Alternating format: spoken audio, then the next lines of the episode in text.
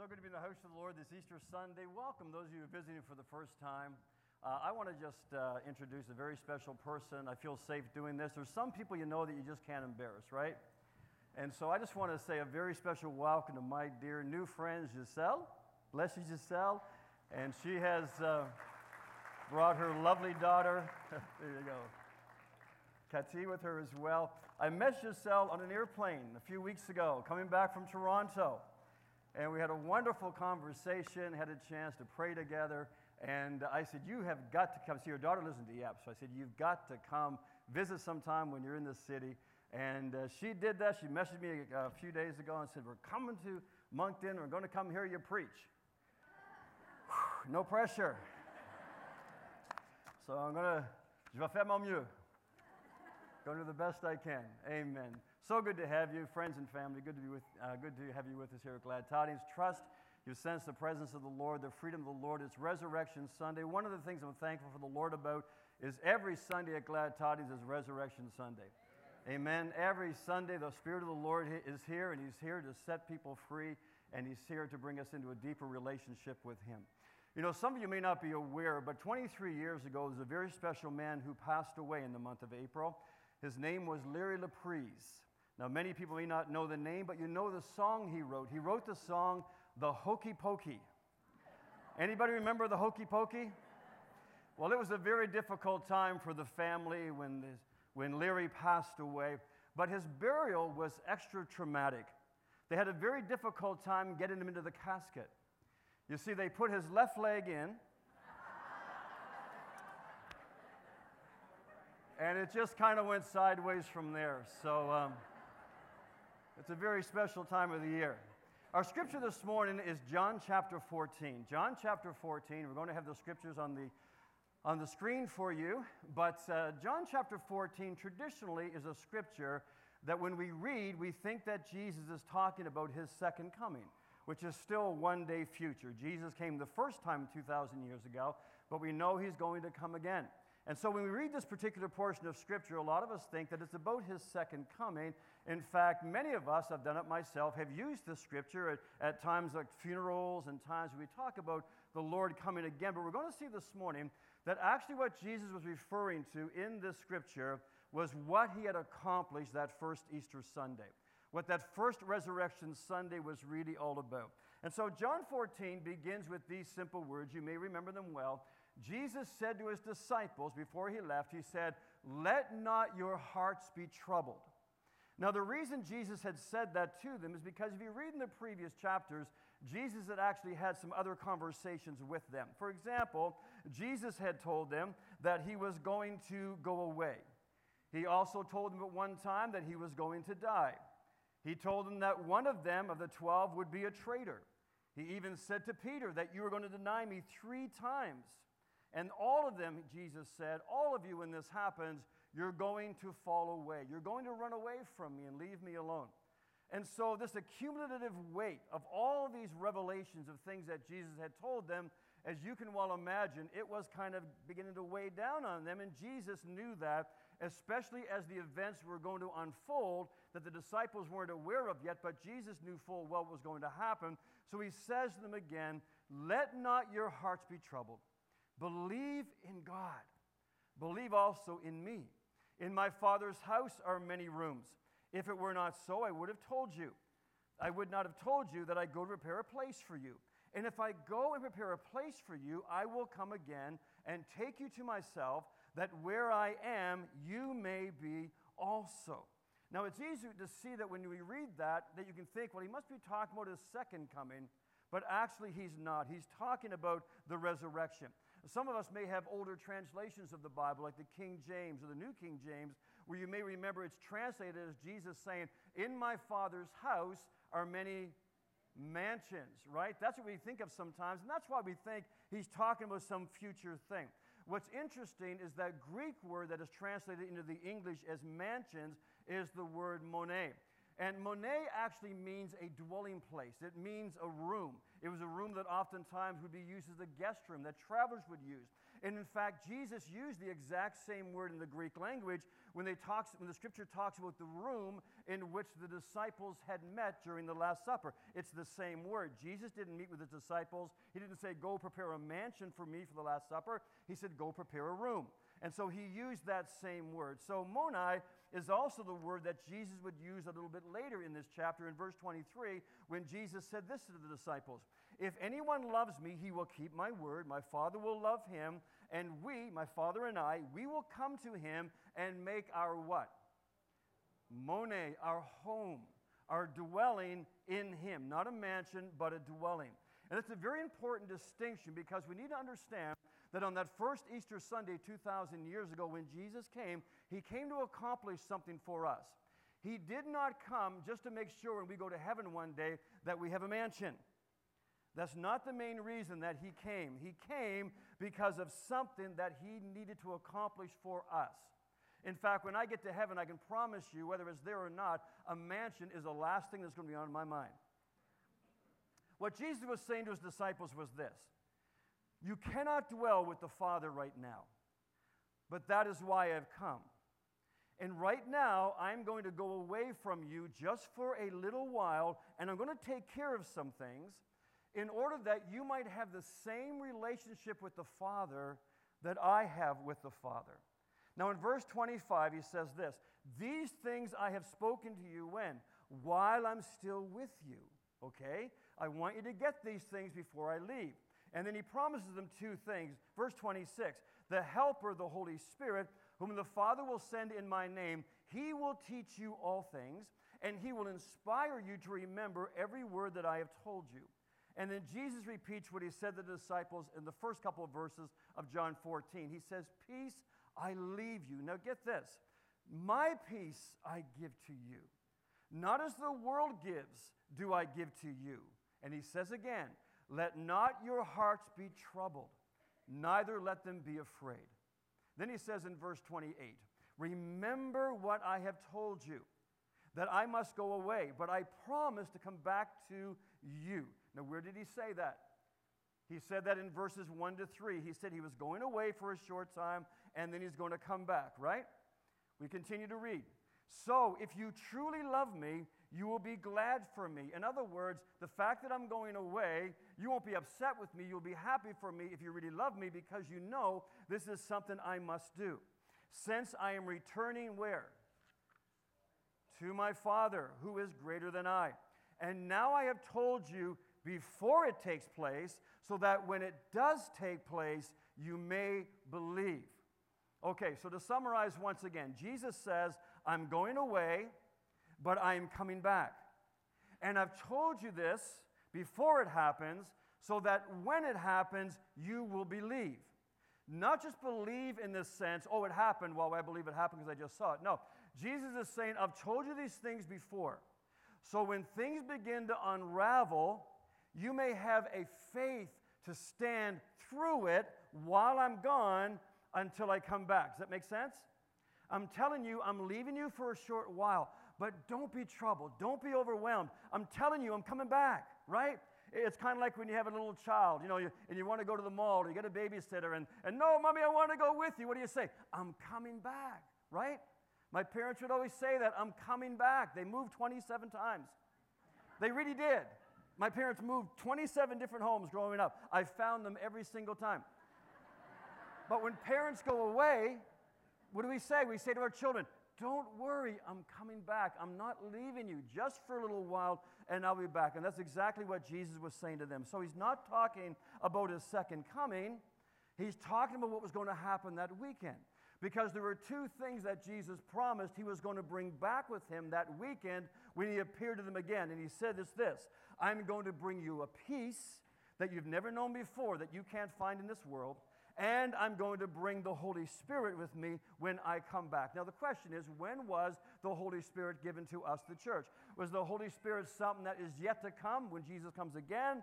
Or did the Holy Spirit come after Jesus ascended to the Father and he sent the Holy Spirit and he's with us now, right?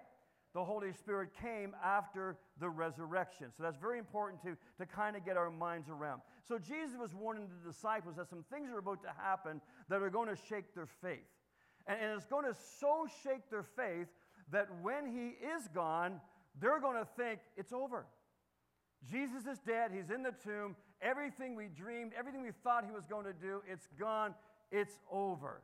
And that's why the Bible tells us they actually returned to their own job, old jobs after Jesus died. They thought everything was over. And so that's why Jesus tells them before it happens that he's going to be gone for a short time, so that while he is gone, it's only a few days, that they would stay strong.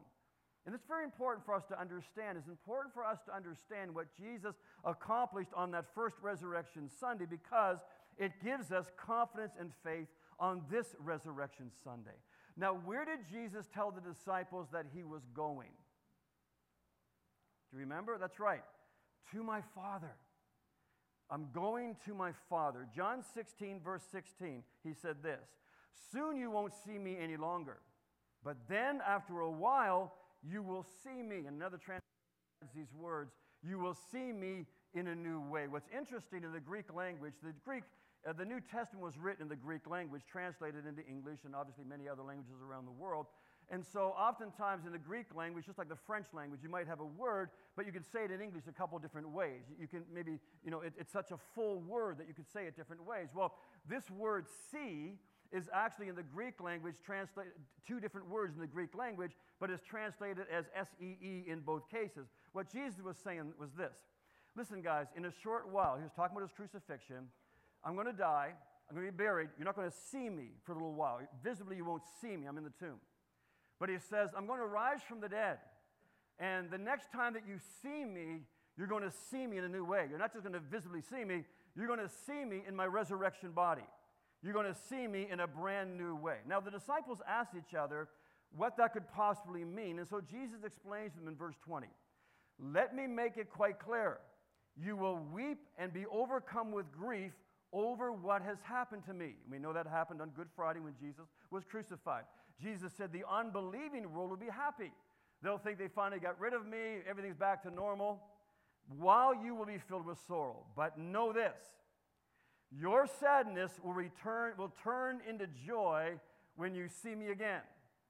So, was Jesus saying, Listen, I know you're going to be devastated, but maybe 2,000 years or more later, I'm coming again and you'll be happy? Is that what he meant? No. No, no. I'm just leaving for a little while this weekend. You're going to be sad. You're going to think it's all over. But your sorrow is going to be turned to joy because you're going to see me again this weekend. So don't get all upset. I am coming back. And that happened, of course, at the resurrection. So, what I want to get at this morning is what exactly happened on that resurrection Sunday? What did Jesus accomplish? What took place on that first Easter weekend? And we live in the dynamic of that today and every single day. In John chapter 20, verse 1, we read this. Now, on the first day of the week, what day is that? It's Sunday. I know we all kind of think it's Monday, but on, the, on our calendar, Sunday is actually the first day of the week. On the first day of the week, Mary Magdalene came to the tomb early. She came in the morning while it was still dark, and she saw that the stone had been taken away from the tomb. So I'll just jump ahead nine verses. Mary sees that, she runs back to town to tell the disciples what she had seen and that Jesus wasn't there. Peter and John, they're the first ones to just run to the tomb. They get into the tomb, see that the body is no longer there. Jesus is not there. The stone's been rolled away. They run back into town to tell the other disciples, and Mary is still there at the tomb. Verse 11 Mary arrived back at the tomb, broken and sobbing. She stooped to peer inside, and through her tears, she saw two angels in dazzling white robes sitting where Jesus' body had been laid one at the head, one at the feet. Dear woman, why are you crying? They asked. Mary answered, They have taken away my Lord, and I don't know where they've laid him. Then she turned around to leave, and there was Jesus standing in front of her. But she did not realize that it was him. Now, you may ask, how in the world did Mary not know it was Jesus? She had traveled with him every single day for two and a half years. Well, I think there's a couple things happening here. I'm just speculating, but I believe part of it was the fact that though she had traveled with Jesus, in fact, Mary was the one who helped take Jesus' tomb off the cross and prepare it for burial, so she would have seen his broken, bleeding body. And, and so, not only did she walk with Jesus in his natural form for a couple years and see him on the cross, now she sees Jesus standing there. But I believe what she was seeing was what Jesus had said to the disciples earlier You will see me again, but you'll see me in a new way.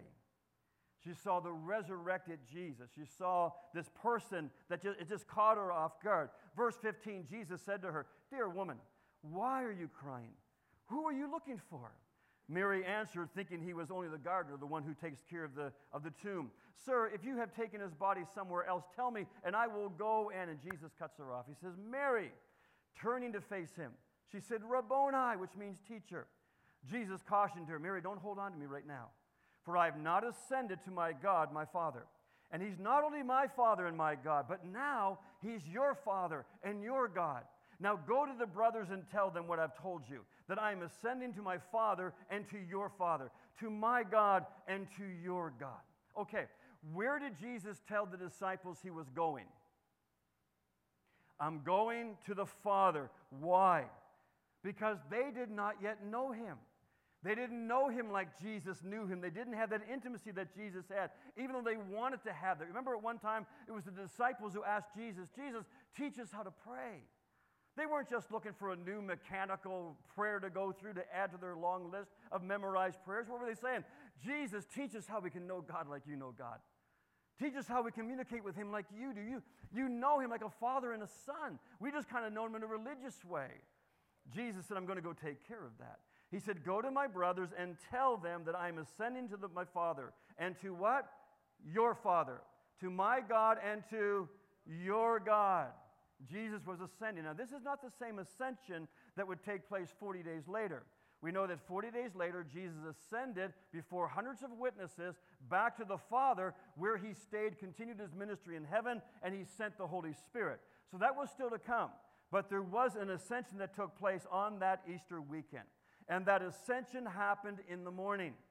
It happened in the morning after Jesus had spoken to Mary. Remember, it was very early when she went to the tomb. Jesus wasn't there. Then he appears to her, so we know it's in the morning. Then John tells us in verse 19 On the evening of that same day, the first day of the week, right? It was the first day of the week when Mary came to the tomb. It was Sunday morning. On the evening of that same Sunday, the doors being blocked where the disciples were for fear of the Jews, Jesus came and stood among them. Okay, so let's get a reminder around this. Jesus appears to Mary Sunday morning. And then he appears to the disciples in the room where they were hiding. He kind of walks through the wall. He just appears to them that same day, but in the evening. So the question is where was Jesus all afternoon? With the Father. Okay? In the morning with Mary, Mary, don't touch me. I'm not yet ascended. I got some things to do. You can't touch this resurrected body yet. In the evening, he comes back to the disciples, having accomplished what he went to accomplish. In fact, what does he say to the disciples? Hey, you can touch me now. I've ascended to the Father. I've taken care of what I came to do. Thomas, go ahead. Poke, feel your way, wounds, sword. You know it's me. Go ahead and touch. In the afternoon, of course, he was doing business with the Father.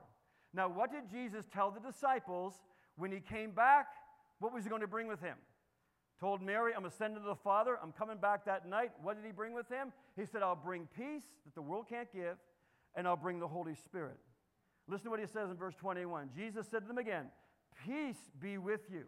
As the Father has sent me, even so I am sending you. And when he had said this, he breathed on them and said to them, What? Receive the Holy Spirit. They didn't have the Holy Spirit until that time. They couldn't. Are you seeing the chronology here? Are you seeing the order? Just say yes, I'll get through it faster. Don't make me explain this again. Okay? We're all on the same page. Okay? So here we go. So Jesus tells the disciples at the beginning, before Good Friday ever happened, he tells them, don't be overwhelmed by the events that are going to take place. He knew they were going to fall away. But he knew the reason they were going to fall away was not because they weren't sincere. Peter meant it when he said, Lord, I will never deny you. I will die with you. He meant that. But you see, what Jesus knew, what the disciples didn't know, is they didn't know the God like Jesus knew him. They didn't have the intimacy and the peace and the knowledge like Bridget shared. They were good people, religious people, and they followed the Jewish tradition. They believed in the coming Messiah, but they never encountered the living God. They never knew him intimately. He didn't dwell in them yet. Jesus had walked in that intimacy his whole life. And Jesus said, The reason I'm going away is because when I come back, what I have, you're going to have. That's what I'm going to do for you. That's why I've came, but I've got to take care of a couple things. And so Jesus says, Listen, I'm going to go away for a little while to take care of this so that you can actually dwell with the Father like I do. Not someday in heaven, but today here. He said, So that where I am, you may be also. Again, Jesus is not talking about so that you may be in heaven with me. In the context of what he did that weekend, now we know we're going to be in heaven one day with Jesus. Wherever, wherever Jesus is, that's heaven. So whether heaven's going to be here on earth in the future, whatever, I'm not worried about that. It's wherever Jesus is, that's where I'm going to be. But what Jesus was saying to the disciple is this so that where I am, you may be also. What does he mean? He's saying, You know where I am, guys? I'm in the Father. And the Father's in me. That's where I want you to be. I don't want you to have dead, dry religion. I don't want you saying these mechanical, empty prayers. I want you to know the Father is in you. He's as close as that. You can talk to Him. You can worship Him. You can sense His presence. He can change your life. His Word can shape your life and give you hope and truth right here, right now. Not in heaven someday, right now. The Father is in me, I am in Him, and you're going to have that same relationship. So the question is why did Jesus have to go away for a little while? Very simply, He said, so that my Father can become your Father, and my God can become your God. But it doesn't stop there. Jesus says in John chapter 20, verse 21, that He wants them to have the same peace and the same Holy Spirit. Why? Because just as the Father has sent me, I'm sending you. You see? And that's why Jesus said, The same things that I've done, you're going to do. I love what Bridget was sharing because I know Bridget a little bit. I know a little bit of her testimony. Uh, Bridget's been walking this last year through the online school of the supernatural. Love says go. And Bridget isn't just somebody whom the Lord has set free and now she says, oh, good, now I'm going to heaven. I'm just going to stay here, go to church on Sunday, and try to be a good person. No, everywhere she goes, she's talking about Jesus. And she's not just talking about Jesus, she's laying hands upon the sick and seeing them healed. She's laying hands upon people that are in bondage and darkness, and she's bringing the power and the presence, of the love of Jesus into their lives. Because that's what Jesus said, I've come to do. That's what I want to happen in you. Now, during the time that Jesus was gone, I won't, I won't get into great detail here. You can read it yourself, Ephesians chapter 4. But I just want to fill in a couple of things that happened that maybe you've not heard about before. It's in the Bible, but maybe you've also forgotten. During the time that Jesus was gone, the Bible tells us that he was busy doing some stuff.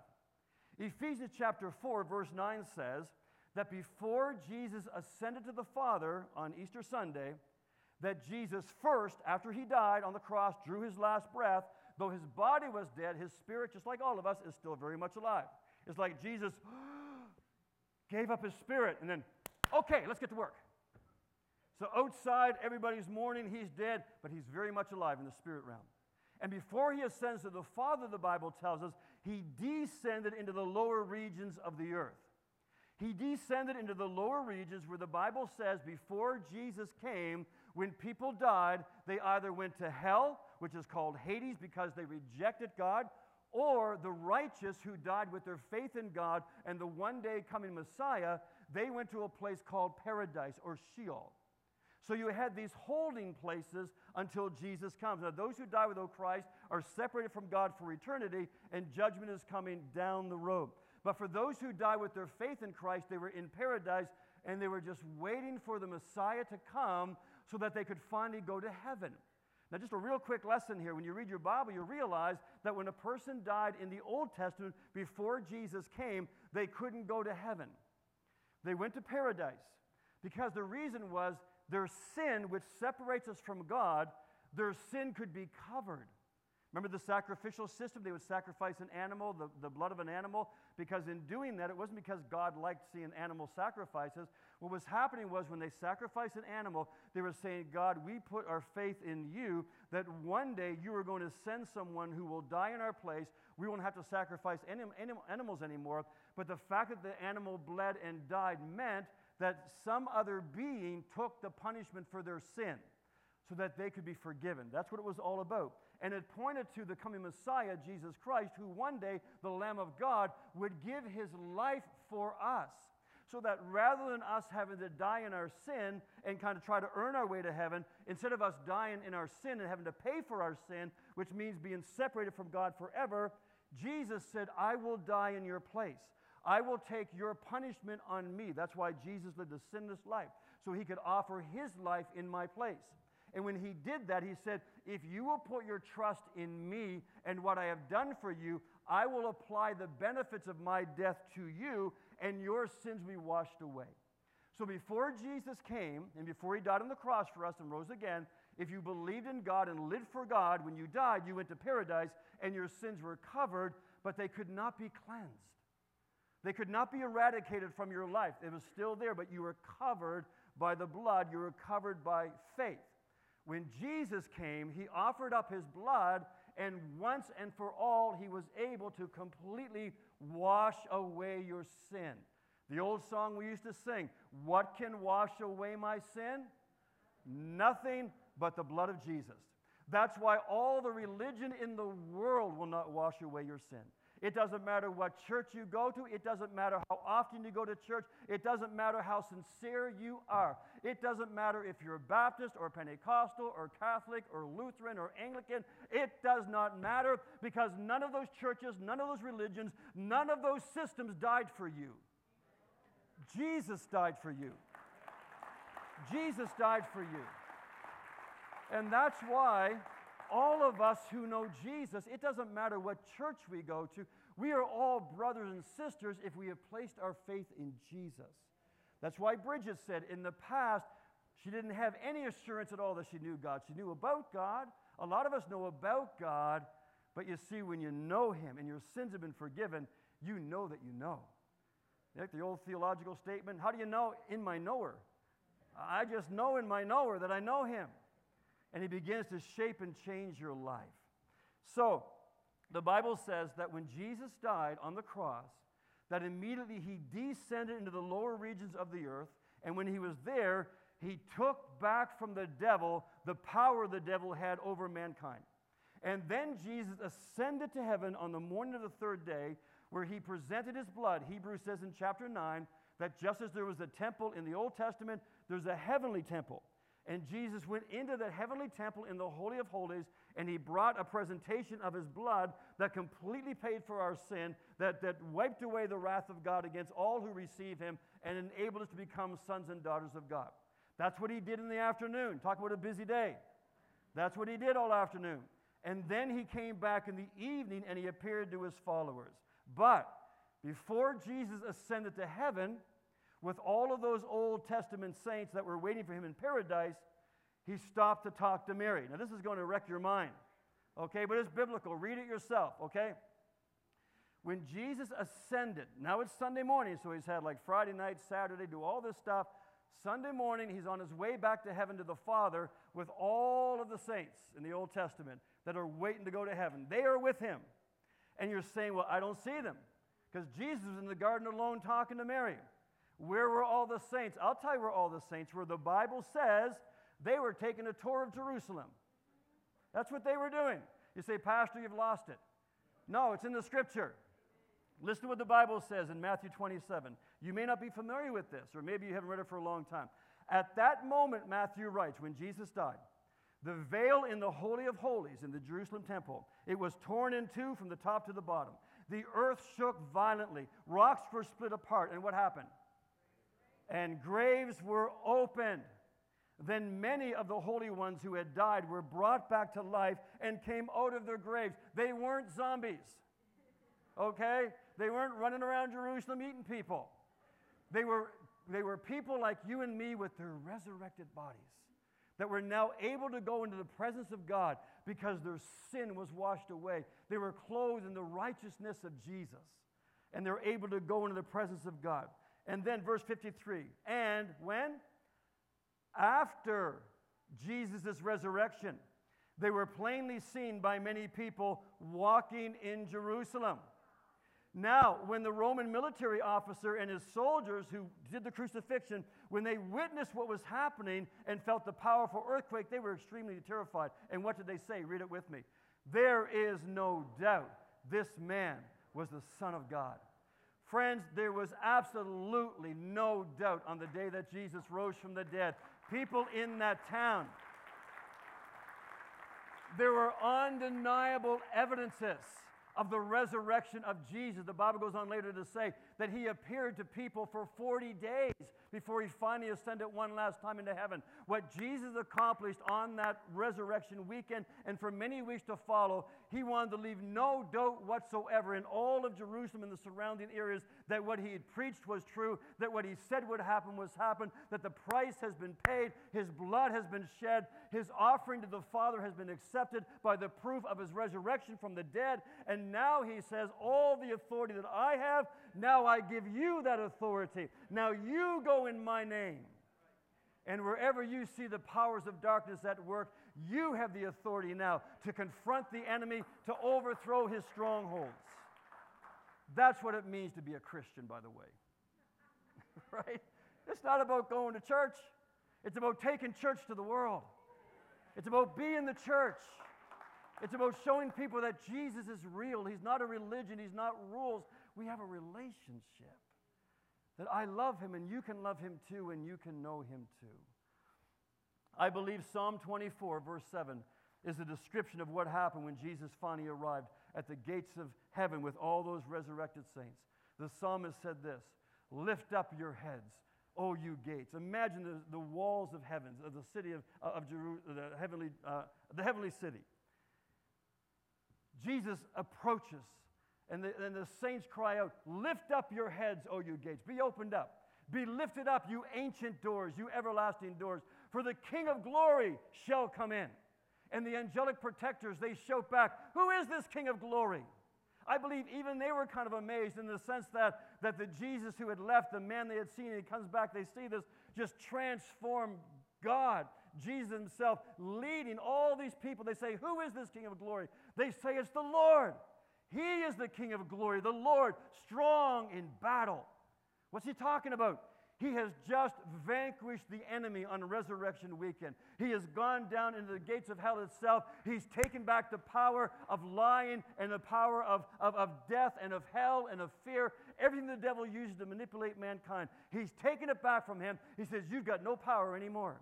And he takes all of the saints and he says, Hey, we're going to heaven now.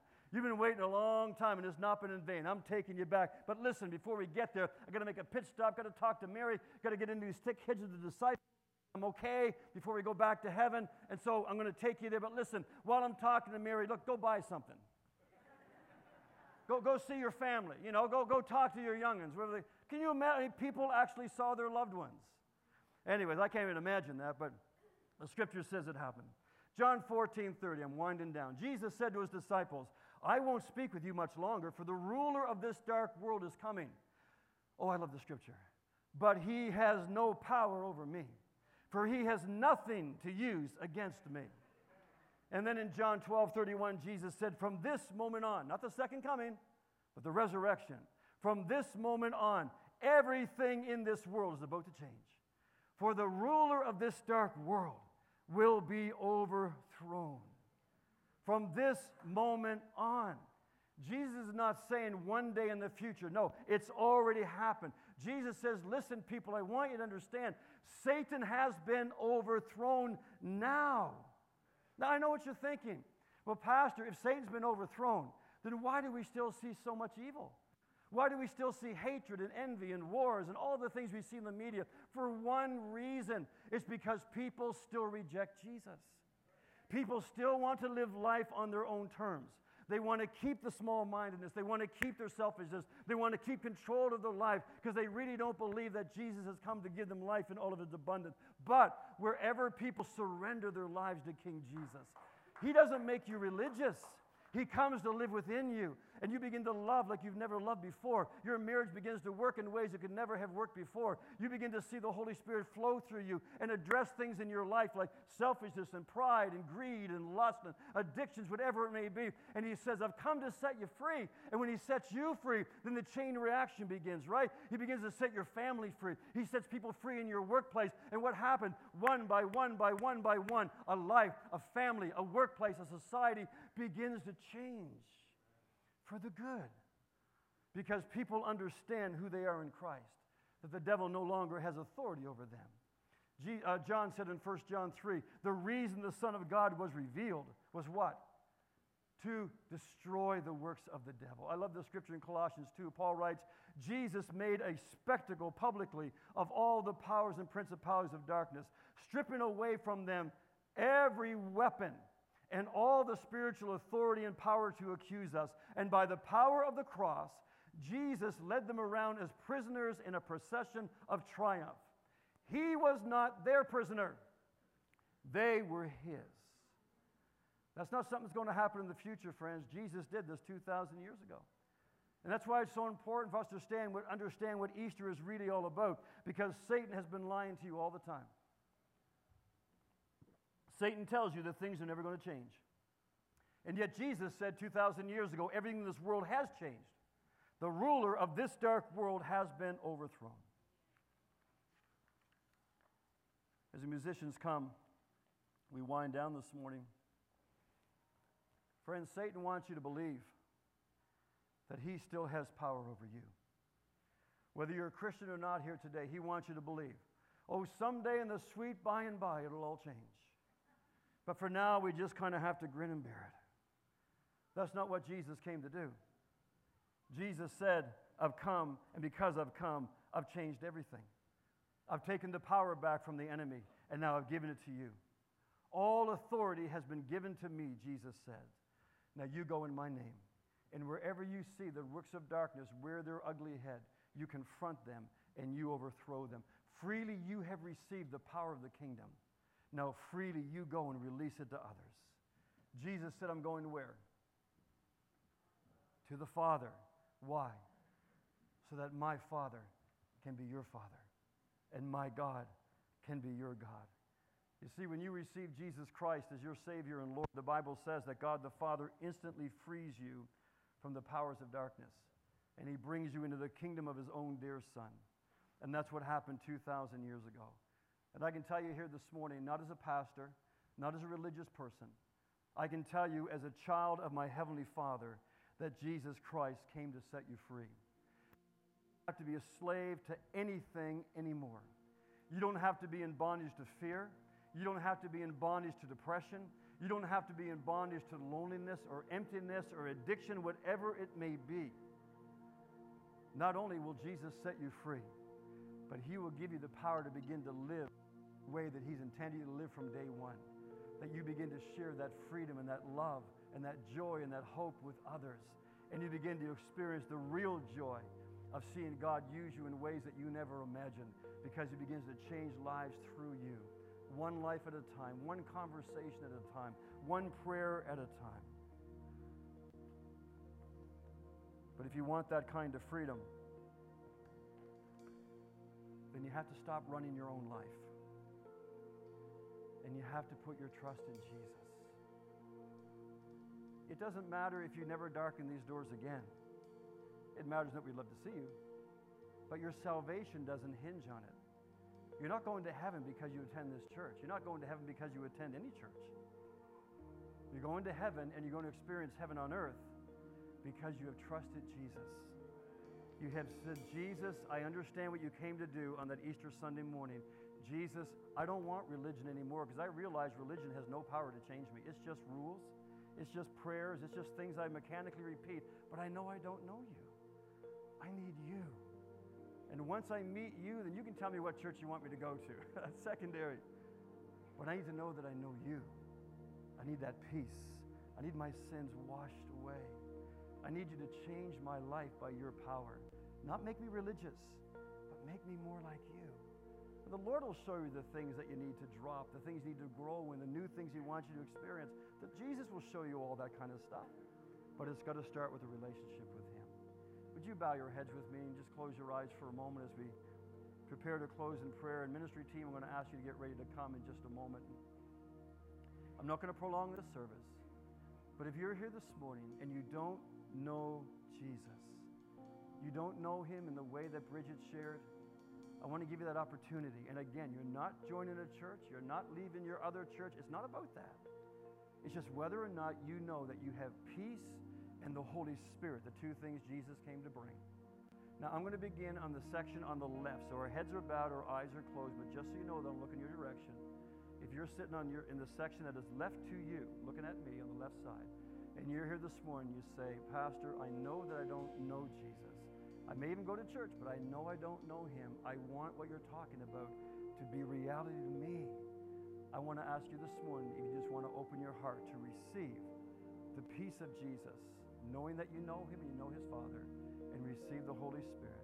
And if that's your desire, just quickly, would you just raise your hand? Say, Pastor, that's me. I know that I don't know Jesus and I want to know him this morning. Is there anybody at all in this section? In the balcony or down below? Anybody at all? I want to pray with you this morning. I want to know Jesus. How about moving to the middle section here this morning? Is there anybody who would say, I don't know Jesus, but I want to know him in the way you talked about? Just slip your hand up quickly. We're not going to keep you. We just want to give you the opportunity before you leave. Anyone at all this morning? Say, I want to know Jesus this morning. And how about in the section on the right side here? I just don't want to miss anybody in case. Just go ahead real quickly. Just lift your hand. Yes, raise your hand. Anybody else? Just catch my eye and say, Pastor, that's me. I want to know Jesus Christ. Yes. The Lord bless you. The Lord bless you. It's the most important decision you'll ever make. And He will change your life. Church won't. He will. Jesus will change your life.